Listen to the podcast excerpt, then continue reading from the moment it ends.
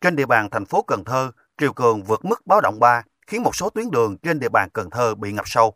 Triều cường đạt đỉnh vào ngày cuối tuần nên không gây ủng tắc tại các nút giao thông. Mặc dù đã có cảnh báo, nhưng nhiều người dân vẫn bị bất ngờ khi triều cường dâng cao và nước tràn vào nhà. Trong sáng nay, mực nước cao nhất trạm Cần Thơ trên sông Hậu lúc 4 giờ 30 ghi nhận 2,16 m đã vượt mức báo động 3 là 16 cm.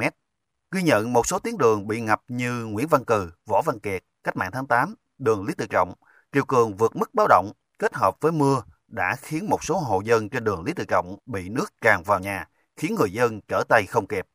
Ông Nguyễn Quý Ninh, Chánh văn phòng Ban Chỉ huy Phòng thủ dân sự, Phòng chống thiên tai và tìm kiếm cứu nạn Cần Thơ cho biết, đây là đợt triều cường cao nhất trong năm và thời gian xuất hiện mực nước đỉnh triều hàng ngày vào sáng sớm và chiều tối. Trong vài ngày tới, theo dự báo, triều cường có thể tiếp tục lên cao và có thể cao hơn năm 2019 và năm 2020 và dự báo đỉnh triều cao nhất vào ngày 9 đến ngày 12 tháng 10. Triều cường đạt đỉnh vào đúng thời điểm người dân đi làm cũng như đưa rước học sinh đến trường sẽ gây ra nhiều khó khăn cho người dân trong các hoạt động đưa rước con đến trường cũng như đến công sở làm việc. Thì dự báo là trong tháng 10 này chúng ta sẽ có hai cái chiều cường ở mức rất là cao. Thì nếu mà nó đạt cái đỉnh như 2m17 theo cái dự báo hiện nay đó thì tương đương với cái mức mà chúng ta từng ghi nhận năm 2020 là cũng là ghi nhận 2.17 còn cái mức cao nhất gọi là lịch sử thành phố Cần Thơ chúng ta thì ghi nhận vào cái năm 2019 là 2m25 cái tình hình ngập này á, mà nó còn mà diễn biến kết hợp với mưa thì nó cũng sẽ gây ảnh hưởng rất lớn đến cái, cái hoạt động kinh tế xã hội của thành phố đặc biệt vườn cây ăn trái cũng như là cái diện tích lúa để chủ động đảm bảo an toàn giao thông cho người dân khi triều cường vượt báo động Ban an toàn giao thông thành phố Cần Thơ đã khảo sát có 20 đoạn tuyến đường bị ngập trên địa bàn thành phố và yêu cầu các địa phương bố trí lực lượng, phương tiện để tổ chức giao thông và hỗ trợ khi cần thiết. Ông Mai Minh Ngoan, Chánh văn phòng Ban an toàn giao thông thành phố Cần Thơ cho biết, những tuyến đường nước ngập sâu không đảm bảo an toàn cho người và phương tiện lưu thông thì thực hiện biện pháp cấm đường tạm thời và phối hợp với các lực lượng triển khai phương án tổ chức phân luồng giao thông phù hợp. Những cái à, đoạn tuyến ngập sâu này đó thì sẽ có sự hiện diện thường xuyên của lực lượng chức năng. À, ngoài ra đó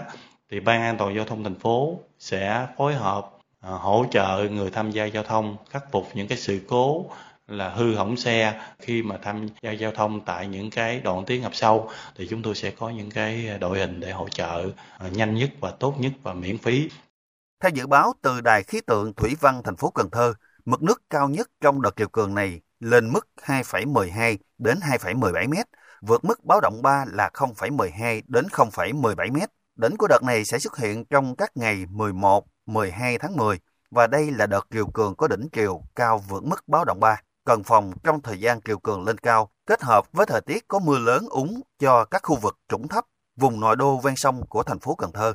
Còn tại thành phố Vĩnh Long, tỉnh Vĩnh Long, Sáng nay, nước triều đã làm ngập nhiều tuyến đường trong nội ô thành phố. Các tuyến đường ngập nhiều như đường Hoàng Thái Hiếu, Hưng Đạo Vương, Nguyễn Thị Minh Khai, Trưng Nữ Vương trong nội ô thành phố Vĩnh Long. Có nơi nước dâng cao lên gần 0,3 mét, đã khiến xe chết máy. Một số lộ giao thông nông thôn và bờ bao cũng bị nước tràn vào. Tại quốc lộ 1, đoạn đi qua khu công nghiệp Hòa Phú, huyện Long Hồ, tỉnh Vĩnh Long cũng ngập rất sâu trong nước. Được biết trước đây, Bộ Giao thông Vận tải cũng đã đầu tư nâng cấp đoạn đường này nhưng hiện nay đoạn đường vẫn cứ ngập mỗi khi nước triều dâng cao. Chị Hoàng Thị Bích, một người dân địa phương, bức xúc. Từ ngày mà làm lộ lên rồi sao mà nó cứ nước ờ, ở dưới ống cống không có ai làm cái nắp cống hay sao mà nó ờ, lên nước hoài. Như vậy thì ờ, khó khăn cho cuộc đời rồi công nhân đi làm đi qua đi lại làm ăn khó khăn quá. Các địa phương trong khu vực đồng bằng sông Cửu Long hiện đang phối hợp với người dân địa phương triển khai các biện pháp phòng chống triều cường để bảo vệ lúa và hoa màu.